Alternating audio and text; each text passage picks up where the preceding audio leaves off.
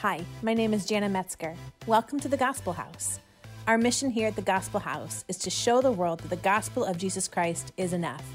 That in the gospel, we can find all of our deepest needs met as the entire church responds to and applies the implications of the gospel. We would love to show it with you. Check out our website, www.thegospel.house, where you can learn more about us, find out how to connect with us, ask questions, see when and where our next meeting is, and give to help advance the gospel message of Jesus Christ. Good morning, everyone. Well, that story is a tough pill to swallow, isn't it? Whew, we are in the middle of this sovereign sermon series, and then we read a story like that. That's an old punch to the gut, right? Because that's what sovereignty is, right? Sovereignty says that God is our ultimate authority, that ultimately God is in control over all of his creation. Everything that God has created, it all is working together for good in his perfect plan. Which means, yes, even this is part of God's plan. It's kind of hard to hear, isn't it? God is in complete control of this, of this situation. This is probably one of the most difficult things for us to grapple with when it comes to sovereignty. And we talked about it a little bit last week. Point one from last week was the sovereign excuse, right? A lot of us don't like sovereignty. A lot of churches, people don't teach sovereignty is and God is in complete control because there's some hard stuff we got to grapple with. And one of the hardest things that we face is if we teach sovereignty, that God is in complete control, it causes people to do the wrong thing. It's a bad motivator, right? That's, that's what we look at sovereignty and we think, well, if God's got a perfect plan, right? If God's got it all laid out, then what, what's the use of me doing anything, right? What's the point of praying? What's the point of telling other people about Jesus? He already knows who's going to accept him and who's not. So I'm off the hook, right? But that's the sovereign excuse. Those are the excuses that we use sovereignty for. Well, I can just sit back, or even worse, well, I mean, if God's in complete control of it, I can just do whatever I want. I can sin, I can have a whale of a time. And he's in complete control, so he's going to work it together for good. That's not what the promise is, though, right? And that's not how the gospel motivates us. If that's how you're motivated, then can I just challenge you? You've missed the entire point of the gospel. You need to go back to the life of Jesus Christ and relook at what he did for you and change what you're motivated by. Because that's a horrible motivator. Because actually, sovereignty, what it gives us, is it gives us hope, it gives us security, it gives us assurance that we are part of God's plan, even if we screwed up in the past. And for those who love Jesus, that's what Romans 8:28 talks about, right? For those who love Jesus, he can take even our missteps and he can work them together for our ultimate good, which includes the misstep of others. And I think if we're being real honest right now, that's what we really struggle with, right? Grace is awesome when it applies to us. Right? Anybody else? You getting uncomfortable here? Is the Holy Spirit poking a little? Huh? Right? Grace is awesome when it applies to us. I'll take all the grace you, you want to give me. But when I've got to start applying grace to others who have wronged me, hold on a minute. Jesus doesn't work like that. Uh, doesn't he, though? Right? And that's the same way with sovereignty. It's the same way with God's plan. Well, yeah, God's at work in me, but He's not at work in this person who's lying and telling all these horrible things. Uh, right? Because here's the deal, y'all God's either in complete control. Now, listen, Christian, trace this out, right? We got to chase the implications of this. Pull on that thread. Is your, is your theology going to start to unravel when you pull on that thread? Because if God is not in control of one thing in the history of mankind, that thread starts to unravel real quick. And all of a sudden, you got to start asking questions. So, wait a minute, is God in control of anything? Right?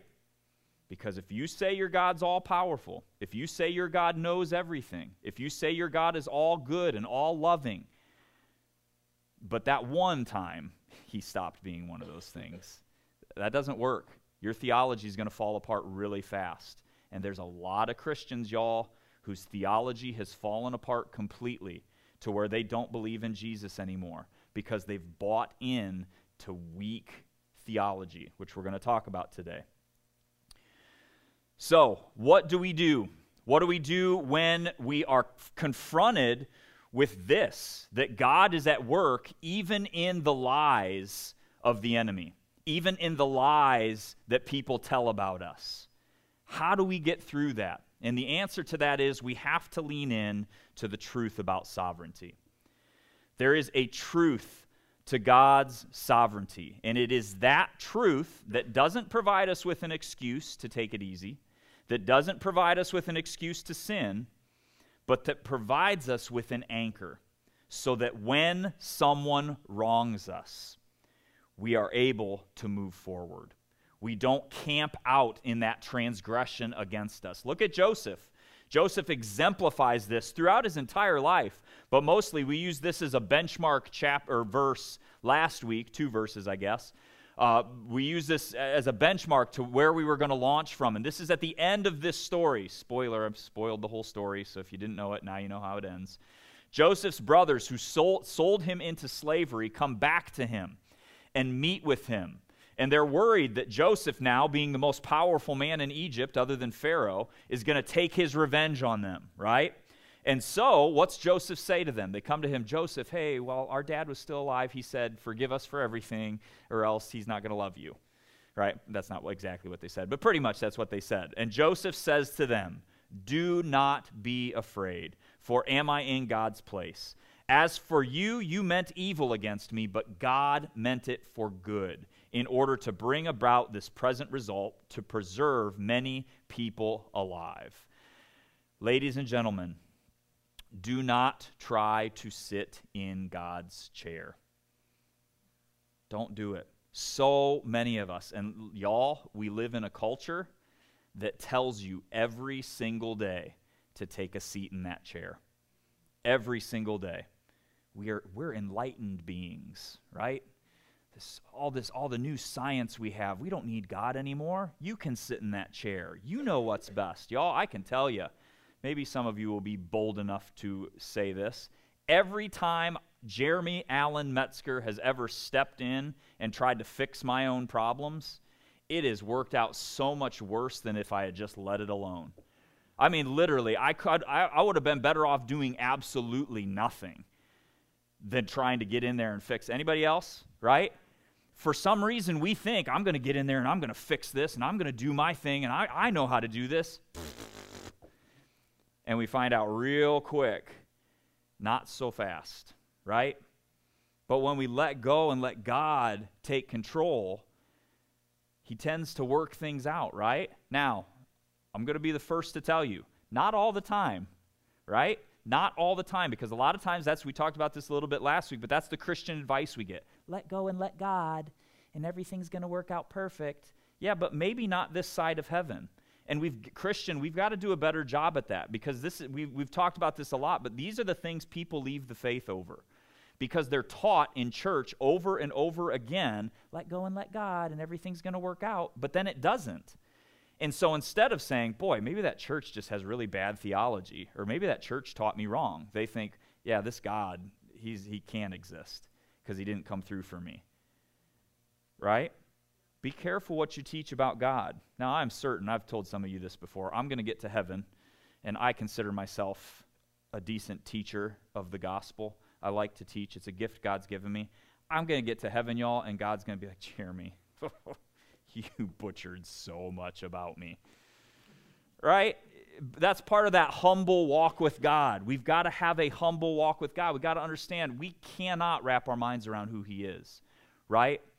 But with the power of the Holy Spirit living inside of us. As long as I stay surrendered to the Spirit, He's going to lead me into the mind of Christ, right? Who has the mind of Christ? Nobody but God. So if I'm trying to do it Jeremy's way, if I'm trying to teach Jeremy's way, I'm going to miss it every time. But if I teach the Spirit's way, if I say what the Spirit tells me to say, if I do what the Spirit tells me to do, I'm going to get it right every time. What are we doing trying to do our own thing, right? Let's let Him do it. So, and then, if we give God control, when we give God control, then we can claim the promise that we see in Romans 8:28 that God causes all things to work together for good to those who love God. See, it's not just God can work things together so that Jeremy comes out smelling like sunshine and rainbows. It's that God can work all things together so that my insignificant life in the entire timeline of humanity has ripple effects on down through the generations that I could never plan out on my own. It's about that legacy, right? Are you going to be a stone that you let God throw into a lake and cause that ripple? Or are you going to try to ripple on your own? You can't do it on your own, y'all. You got to let God do it. And He will have an impact throughout the years. So let's lean into the sovereign truth. We're going to look at three things when it comes to truth. We're going to look at the lie, we're going to look at injustice, and then we are going to end on truth because that's always a good place to end on, right? So, first up, the sovereign lie. And this ties in directly with our point from last week. God is at work, even in the midst of the enemy's lies. We talked about that quote from George Whitefield last week, right? It's not just that God is at work in the enemy's lies, it's that God takes the lies of the enemy, the things that Satan himself is trying to do to stop the gospel, and he uses those exact things to advance the gospel even more powerfully. Right? He takes what the enemy's doing and he works it for good. We sang about that, right? And since we sang about it, it's got to be true. Just kidding. That's bad theology. Don't do that. But that is true. God takes the works of the enemy and he causes them to do the exact opposite thing the enemy had planned.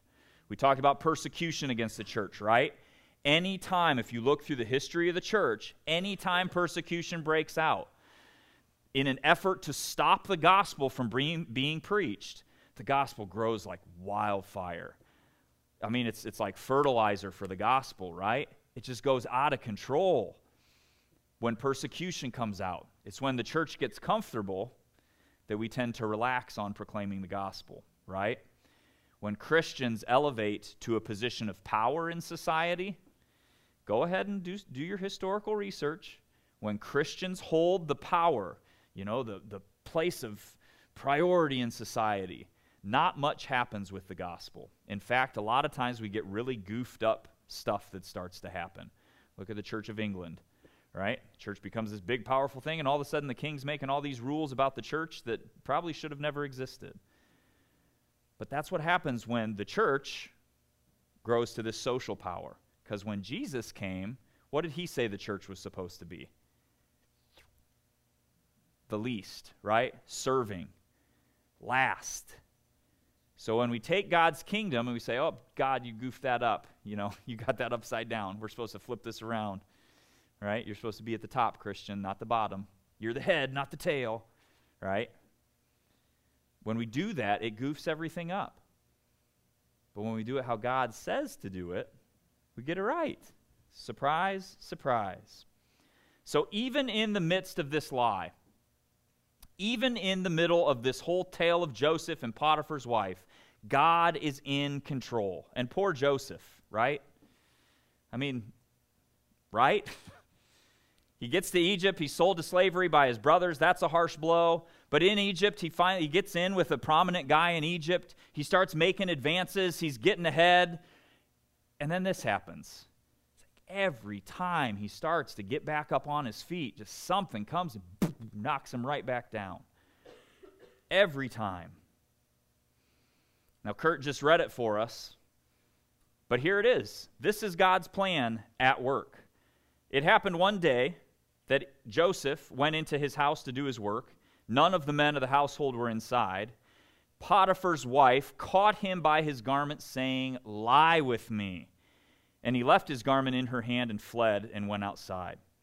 When she saw that he had left his garment in her hand and had fled outside, she called to the men of her household and said to them, See, he has brought in a Hebrew to us to make sport of us.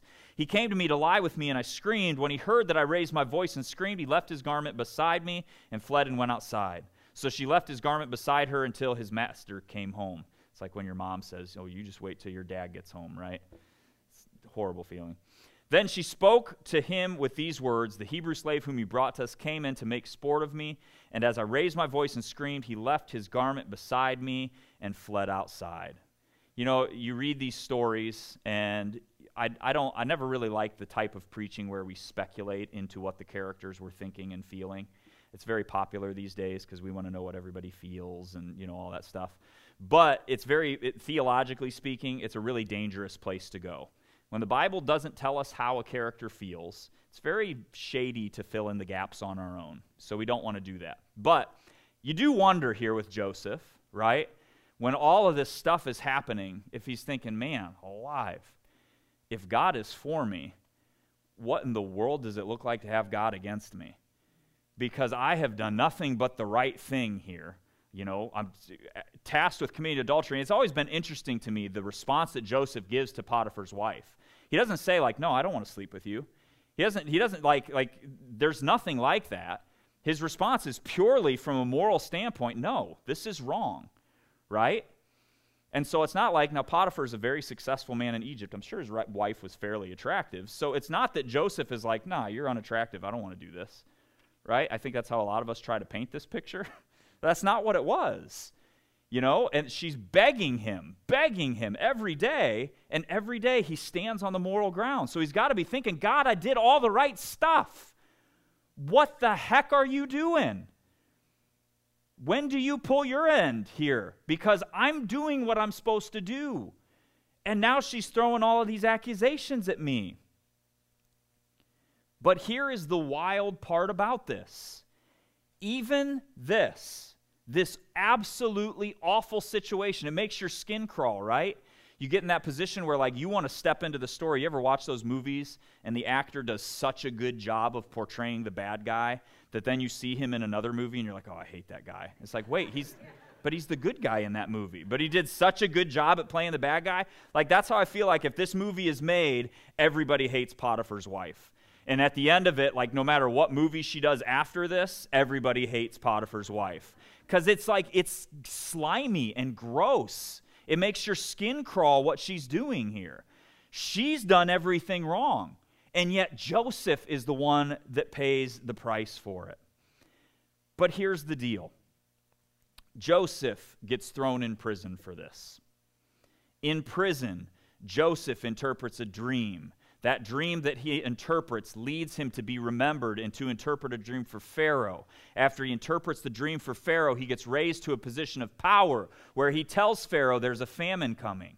The famine comes, but because of Joseph's advice, because Joseph rules the land and, and rules the wealth of Egypt well, he spares the people of Egypt from this famine and everyone in the surrounding areas, including Joseph's father whose name is Israel. Right? If Joseph never goes to jail, this is a pretty messed up statement. if Joseph never goes to jail, he never makes those social connections. You never thought jail was where you needed to go to get your next promotion, did you? But he never gets those. So he never makes it to stop the famine. And if he doesn't stop the famine, then Israel and his entire family, including one son in particular named Judah. Because do you know what happens through his son Judah?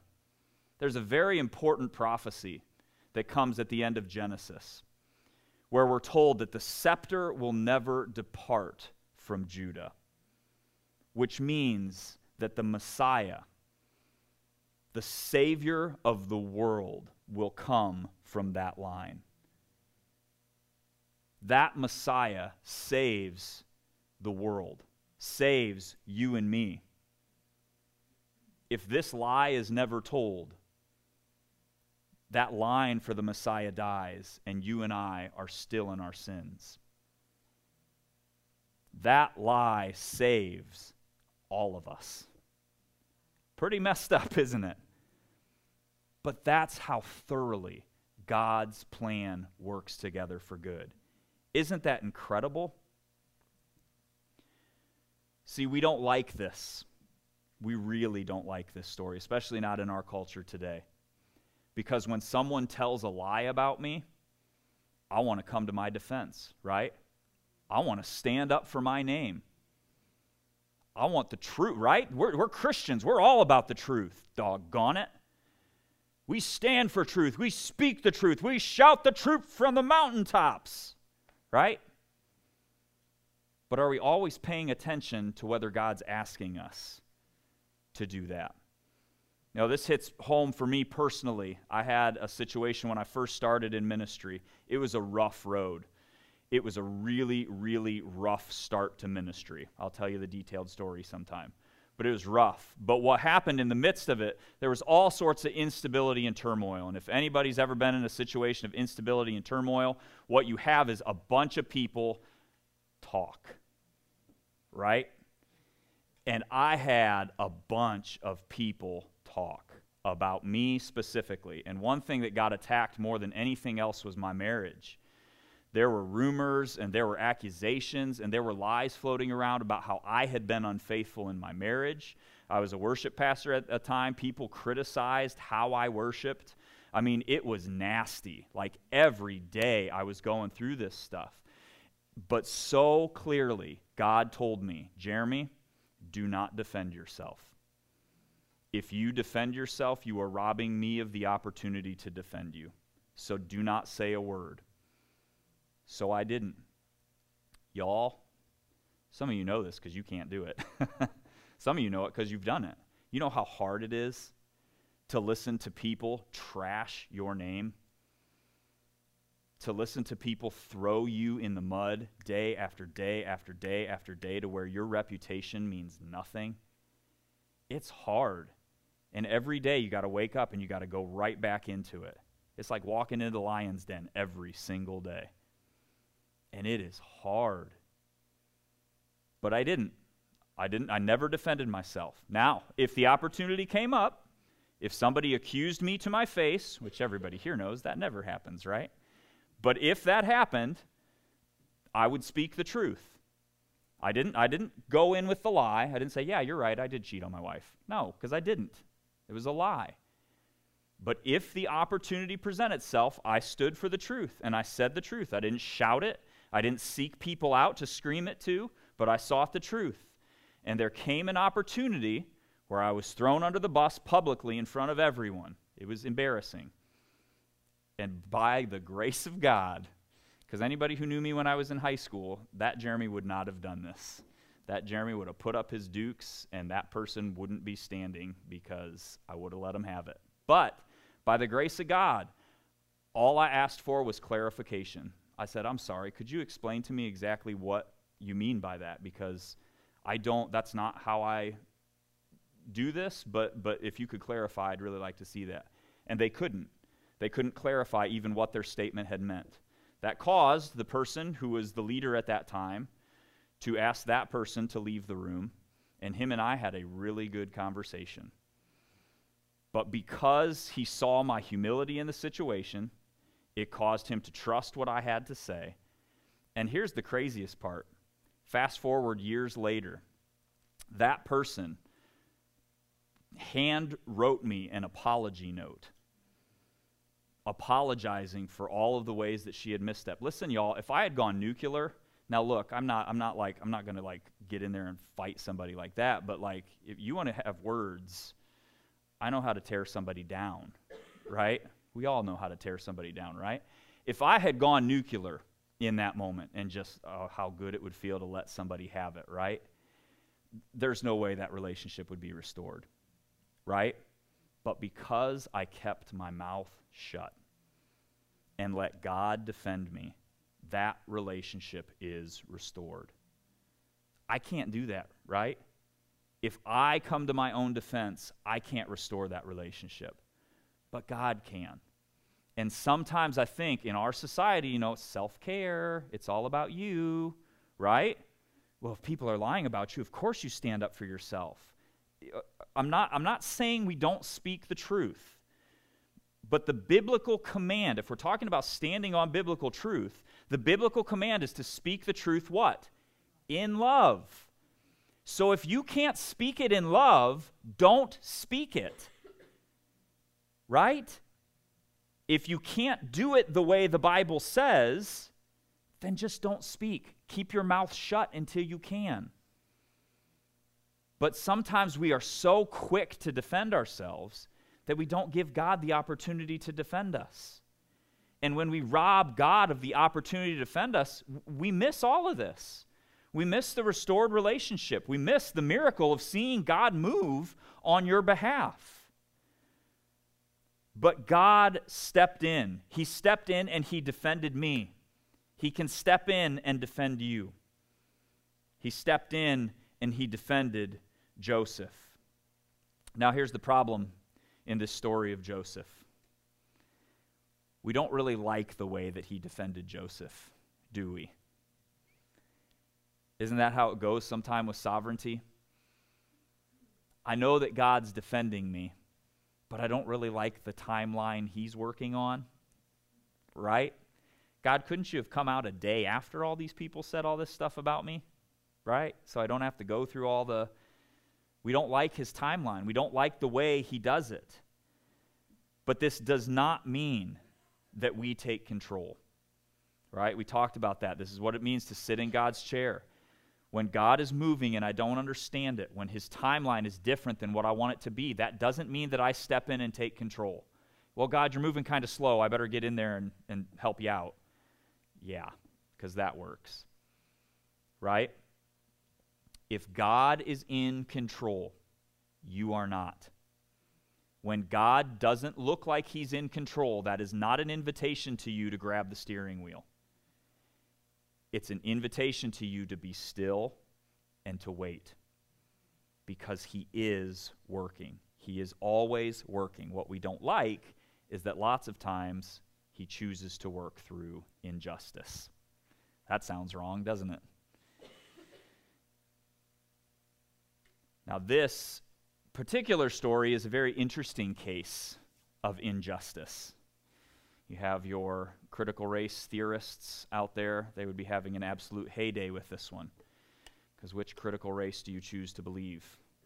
The Hebrew slave or the female in the situation? I'd love to see them duke it out on this one. Oh, but I wouldn't. But I've debated, I've been praying in the Spirit a lot on this point, on how far to go here we need to talk about critical race theory a little bit here.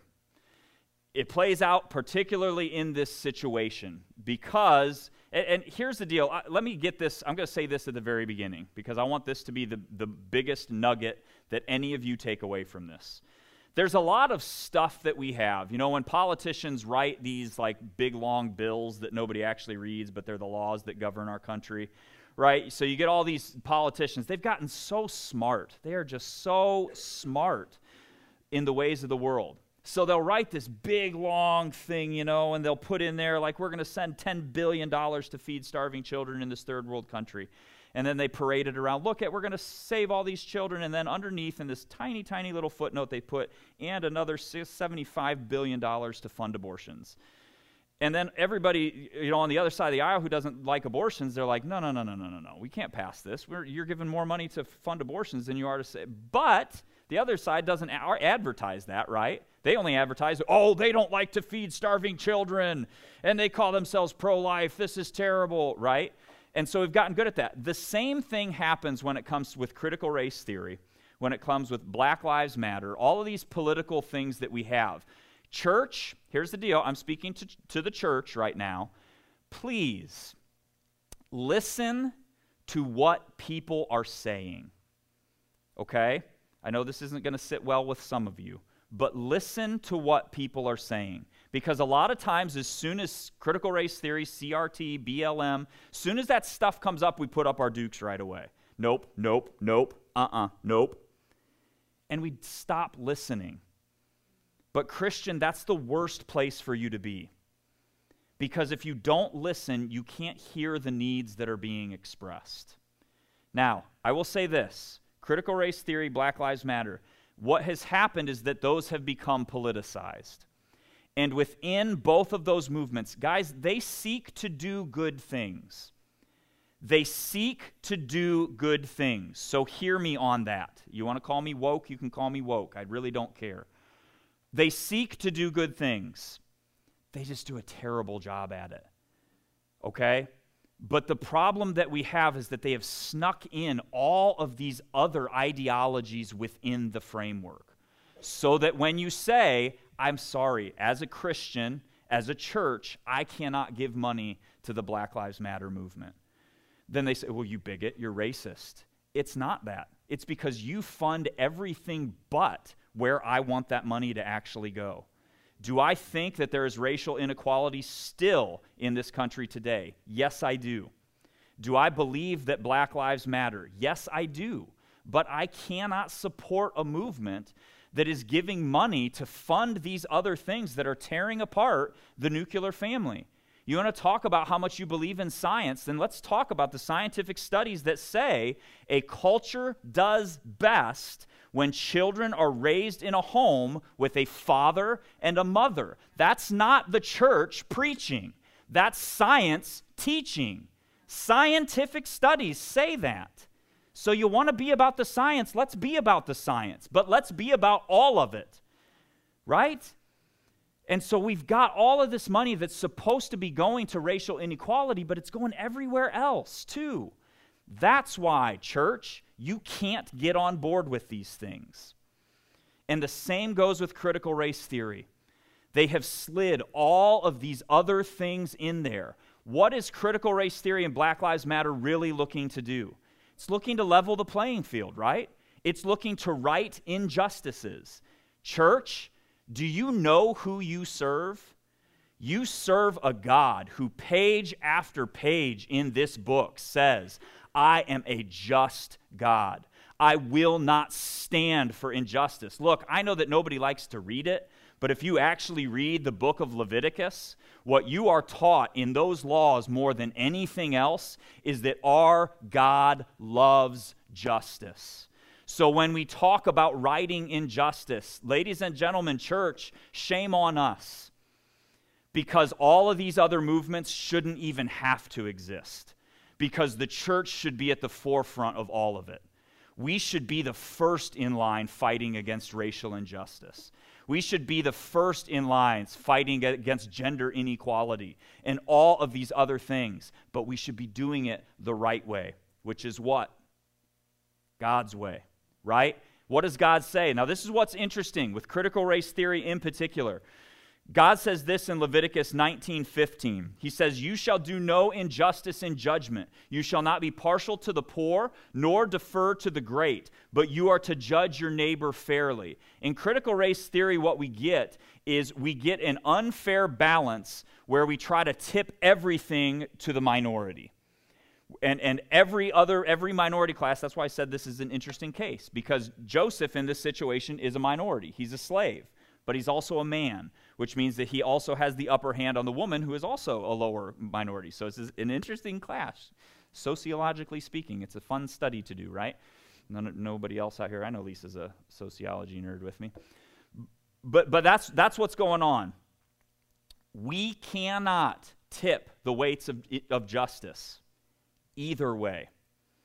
What critical race theory is seeking to do is to elevate. Now, what's interesting, we're on the sociology rants, we get into this social deconstruction right? Where and there's this there's this movement within sociology within literary criticism all this stuff that seeks to deconstruct everything. And that is blending dangerously together with critical race theory. And so, what we have is anyone who holds a position of power, any position of power, needs to be overthrown, needs to be gotten rid of. And we need to take everybody who holds no power and elevate them to where they have a position of power. Do you see the irony in this? Because what happens when we get somebody else into a position of power? well, wait, wait, wait a minute. Now we got to go back and do the whole thing all over again, right? Which is the problem that we have with deconstructionism. Is that it seeks to deconstruct everything, and if you deconstruct everything, you have nothing left. Now, any deconstructionist will tell you, well, we, we seek to edify and build up as well as tear down. How's that going for you, right? I mean, look, look at what's going on, right? It's absolute chaos. And that's the goal of it. Tear everything down and build what? Because there's nothing left after you've deconstructed it. So we've got to stand against these things. We have got to be against these things. But here's the thing. You guys ready for this? Here's your sovereign right hook. Even in the midst of injustice, God is sovereign. Amen. Y'all, there's a lot of Christians out there with their panties in a bundle over this stuff. Am I allowed to say that from the pulpit? right? We are so worked up about this stuff. God is in control. Breathe. Ask the Holy Spirit how He would have you res- to respond and respond. But don't fly off the handle your way. Let Him lead you. Because look at what He does here. When his master heard the words of his wife, which she spoke to him, saying, This is what your slave did to me, his anger burned. So Joseph's master took him and put him into the jail, the place where the king's prisoners were confined, and he was there in jail. Potiphar, hashtag believes all women, and Joseph goes to jail. Joseph is guilty without even getting a fair trial. What's crazy is if Potiphar knew the real story, those roles might be switched a little bit, huh? Joseph is literally trying to do his boss a solid and not sleep with his wife. If Potiphar's wife is this open about trying to get Joseph to sleep with him, you have to wonder how many other servants came in there and didn't get told on. So Joseph is trying to do a solid here. And not because he loves Potiphar, but because he loves God. He's clinging to his morality, clinging to his virtues, and is punished for it. It's absolutely maddening, isn't it? And yet, it's all part of God's plan. We find in this the secret to enduring all of this, to enduring the lies, to enduring injustice. It's the secret. Long time ago, you know, the, the, the, these Negro spirituals were, were a huge thing during slavery. They would sing these, these spiritual songs, and, you know, we, we attribute it, modern times, we attribute it to, well, those were secret songs to get them along the Underground Railroad. Yes, some of them, but the majority of them were rooted in deep Christian spiritual values. Why? Because they knew that God is sovereign. Because they knew that someday every wrong will be made right. That's what God's sovereignty says. And even if I am not around to see it here on this earth, I will be around to see it in eternity. That's the hope that people going through injustice need. That's what they need. And it's the hope that the world doesn't have anymore. As the world continues to drift away from God, away from this, this Christian God who is all sovereign, all powerful, all knowing, just and good, we lose that. The world loses that. And so we don't know how to fight injustice. We don't know how to fight lies. Now, look, do we stand up for truth? Absolutely, we do. We stand for truth. But can I ask you, where in the Gospels do you ever see Jesus screaming his truth at Pharisees? Do you ever see it? Well, yeah, but Jesus' personality was just stop. No. Y'all, the truth doesn't need to draw attention to itself because it's the truth, right? The truth can be quiet and can be steady and steadfast because it's the truth. It doesn't need convinced, right? I don't need you. I don't need you to believe the truth for it to be the truth. Jesus is the way, the truth, and the life. And when you watch him walking this earth, he did so without shoving it in people's faces, right? Now, look, he didn't bend at all, right? When people came at him and tried to knock him off of that truth, he stood his ground. He didn't move, not even on the cross. He did not move from that truth, from who he is. But he didn't need to scream it either. He didn't need to fight for it. He let the truth be the truth. He stood on it, he stood his ground, and he stood for the sovereign truth. Now, the church has allowed itself to be duped into some really bad theology. And it's really funny because when confronted, we will all say, Well, we don't believe that. But when stuff starts to happen, we almost always revert back to this bad theology. Jesus actually talks about it twice. He talks about it in Luke 13 and he talks about it in John 9. First, in Luke 13, Jesus says this to his disciples. says, Now on the same occasion, there were some present who reported to him, being Jesus, about the Galileans whose blood Pilate had mixed with their sacrifices. And Jesus said to them, Do you suppose that these Galileans were greater sinners than all other Galileans because they suffered this fate? I tell you, no, but unless you repent, you will all likewise perish. Or do you suppose that those 18 on whom the tower in Siloam fell and killed them were worse culprits than all the men who live in Jerusalem? This is bad theology that Jesus is addressing. Bad things happen to bad people, and only bad people. Has anybody even lived this life? Have you been paying any attention to what actually goes on? So, since bad things only happen to bad people, therefore, if bad things happen to you, you must be a bad person. Right? Right? It's bad theology.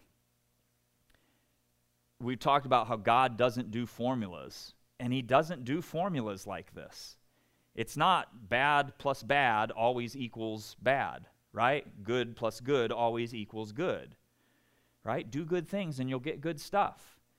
Yet over and over again, maybe not outright, because look, the church is really good at preaching the gospel, right? You can sin all you want. Go out, have your fun. It doesn't matter what you do, Jesus will save you.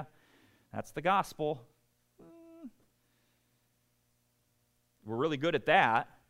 But then when it comes to Christians suffering and us having to walk with them through suffering, was there unconfessed sin in your life? Did you, did you have something? I mean, your kids are sick. Do you, what, what did you do wrong? Right? Jesus also talks about this in John 9. As he passed by, he saw a man blind from birth, and his disciples asked him, Rabbi, who sinned, this man or his parents, that he would be born blind? Jesus answered, It was neither that this man sinned nor his parents, but it was so that the works of God might be displayed in them. The man was born blind. Someone had to have sinned, right? It's not how God works. So why do we still believe it? For now, see, most of us, when we read the story of Joseph, we know how the story ends, right? So we've, we've kind of been robbed. If you can go back to the very first time you ever read the story of Joseph, you get that thrill, right? But when you go through it the first time, if you're actually living this with Jesus, and this, or with, with Joseph, with Jesus too, and all this stuff keeps happening, we start to ask ourselves, right? What, what in the world did Joseph do? Right? You read the book of Job. That's exactly what Job's friends do, right? Job, what did you do? Because you literally are just getting dragged through the coals here. I mean, there's got to be some kind of sin that you're not telling us here. What's going on? Right? We could say the same thing with Joseph. What are you doing? Your life is literally falling apart. Get right with God, man. You want Him to keep coming at you? This is what it looks like when God's against you. Eh, not so fast, though, right? Because we have read the end of the story of Joseph. And we know, because we're in the sermon series, this is all part of God's plan. And that is the real lie that we believe when it comes to sovereignty. Bad things happen, therefore, God has abandoned you. Does anybody else ever feel like this? I, maybe not, maybe I'm weird. But I always feel like when I am going through the most trying times in my life, those are the times when it feels like God's cut the phone line. Right? I am going through like like I am seeking him. I need answers and I needed them like 3 weeks ago and I am just like, "Oh my goodness, I don't know what I'm going to do." And it's all falling apart and everything and it's like, "God, lead me, guide me." And it's just like, mm, beep beep beep. I'm sorry, the caller you're trying to call is right? It's like, God, what is going on? And, and the temptation on our end, even as Christians, even if nobody else is giving you this advice, even as Christians, is God, what have I done? God, you've, you've left me. I'm in the desert here. I'm in the wilderness. What, what did I do? Why are you leaving me high and dry here, Lord? But that's bad theology. Because the gospel tells us the truth. And it tells us with Joseph but the Lord was with Joseph and extended kindness to him and gave him favor in the sight of the chief jailer. The chief jailer committed to Joseph's charge all the prisoners who were in the jail, so that whatever was done there, he was responsible for it. The chief jailer did not supervise anything under Joseph's charge because the Lord was with him, just in case you missed it the first time and whatever he did, the Lord made prosper. This is the sovereign truth. Emmanuel, God with us. God never left Joseph, not for one minute, and he will never leave you. No matter what your circumstances say, no matter what your circumstances look like, he will never leave you. The question is, how do you know that? How can you be sure that God will never leave you? And the answer is because that's what the gospel says. In Mark 15, verses 33 to 34, we see an absolutely miserable scene played out on the hill of Calvary. The Word of God tells us this it says, When the sixth hour came, darkness fell over the whole land until the ninth hour. At the ninth hour, Jesus cried out with a loud voice, Eloi, Eloi, Lama Sabachthani, which is translated, My God, my God, why have you forsaken me? This is one, you guys have heard me preach on this before, but this is one of my favorite parts of the gospel because if we read in the book of Isaiah, there's a prophecy about Jesus that tells us that, like a lamb led to the slaughter, he remained silent, which tells us that on his way to the cross, as the soldiers were driving the crown of thorns down on his head, as they were beating him and mocking him and spitting on him, whipping him with this cat of nine tails, it's literally taking chunks out of his flesh he didn't raise his voice, he didn't make a sound. When they get him to the cross and drive the nails into his hands and into his feet, he didn't make a sound. Y'all, that's how strong your God is. But in this ninth hour, the sin of you and me is placed on Jesus' shoulders. Jesus had lived a life of perfect communion with his Father, which means that there was never a moment in all of Jesus' life that he had ever experienced being robbed of that presence, of not having the Holy Spirit with him. But when our sin was put on Jesus, God had to turn away because God can't be around sin. So, for the first time in Jesus' life, he experienced what it was like to be absent of his Father. And it was at that moment that he cried out. Can you, I mean, let, imagine that. You're talking about the physical pain of having nails driven through your hands and all of this other stuff that he endured up to the cross, and not a single thing made him cry out. But at this moment, God turns his face away and utterly rejects his one and only Son. Why? Why did God reject Jesus? And the answer is so that he will never have to reject you. Because God turned his face away from his only Son, he will never turn his face away from you. So, no matter what you're walking through right now, no matter what trials you're going through at this moment or to come in the future, or what you've walked through in the past, I don't know why you're going through them. Any preacher who tells you he does is a liar. But God does. And I can tell you why you're not going through it. It is not because God is punishing you because all of that punishment, all of that wrath was poured out on Jesus. To say that God is punishing you because you're going through something is to say that that punishment wasn't enough that Jesus endured. And we know that that's not true.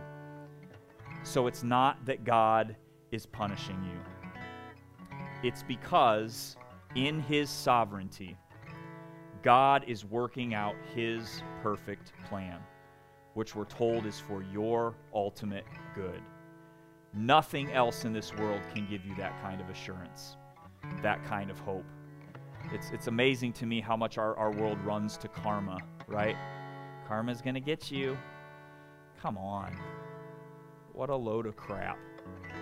I mean, anybody, like, live a little bit of life. Bad things happen to good people all the time. Well, yeah, but it's going to turn around. It doesn't. I have seen really great people, and it never turns around for them. But I can tell you this the moment that you say goodbye to this life, it turns. No matter what you go through on this earth, the moment, because of what Jesus Christ did for you, the moment you say goodbye to this life, all of this turns. We got to start living for heaven, y'all we got to start realizing that that is our ultimate good, not this world. God's promise says that nothing in this life can rob you of an eternity with Him. And that starting the moment you accept Jesus as your Lord and Savior, He is with you every step of the way. God is in control. You can trust Him to direct your life better than you ever could. That is the truth worth standing for. Amen? Amen. Thank you for listening to the Gospel House podcast. We pray that you are pointed to Jesus and will apply what you learned to look more like Him each and every day. If you found today's message impactful, do us a favor and hit the follow button. Leave us a rating and write up a review to help others find our podcast. You can also help us by sharing the podcast so that together we can show the world that the gospel of Jesus Christ is enough. If you have any questions or comments, we would love to hear from you. Head to our website, www.thegospel.house slash connect, fill out the form, and someone from our Gospel House family will connect with you. God bless you, and remember, the gospel of Jesus Christ is always enough.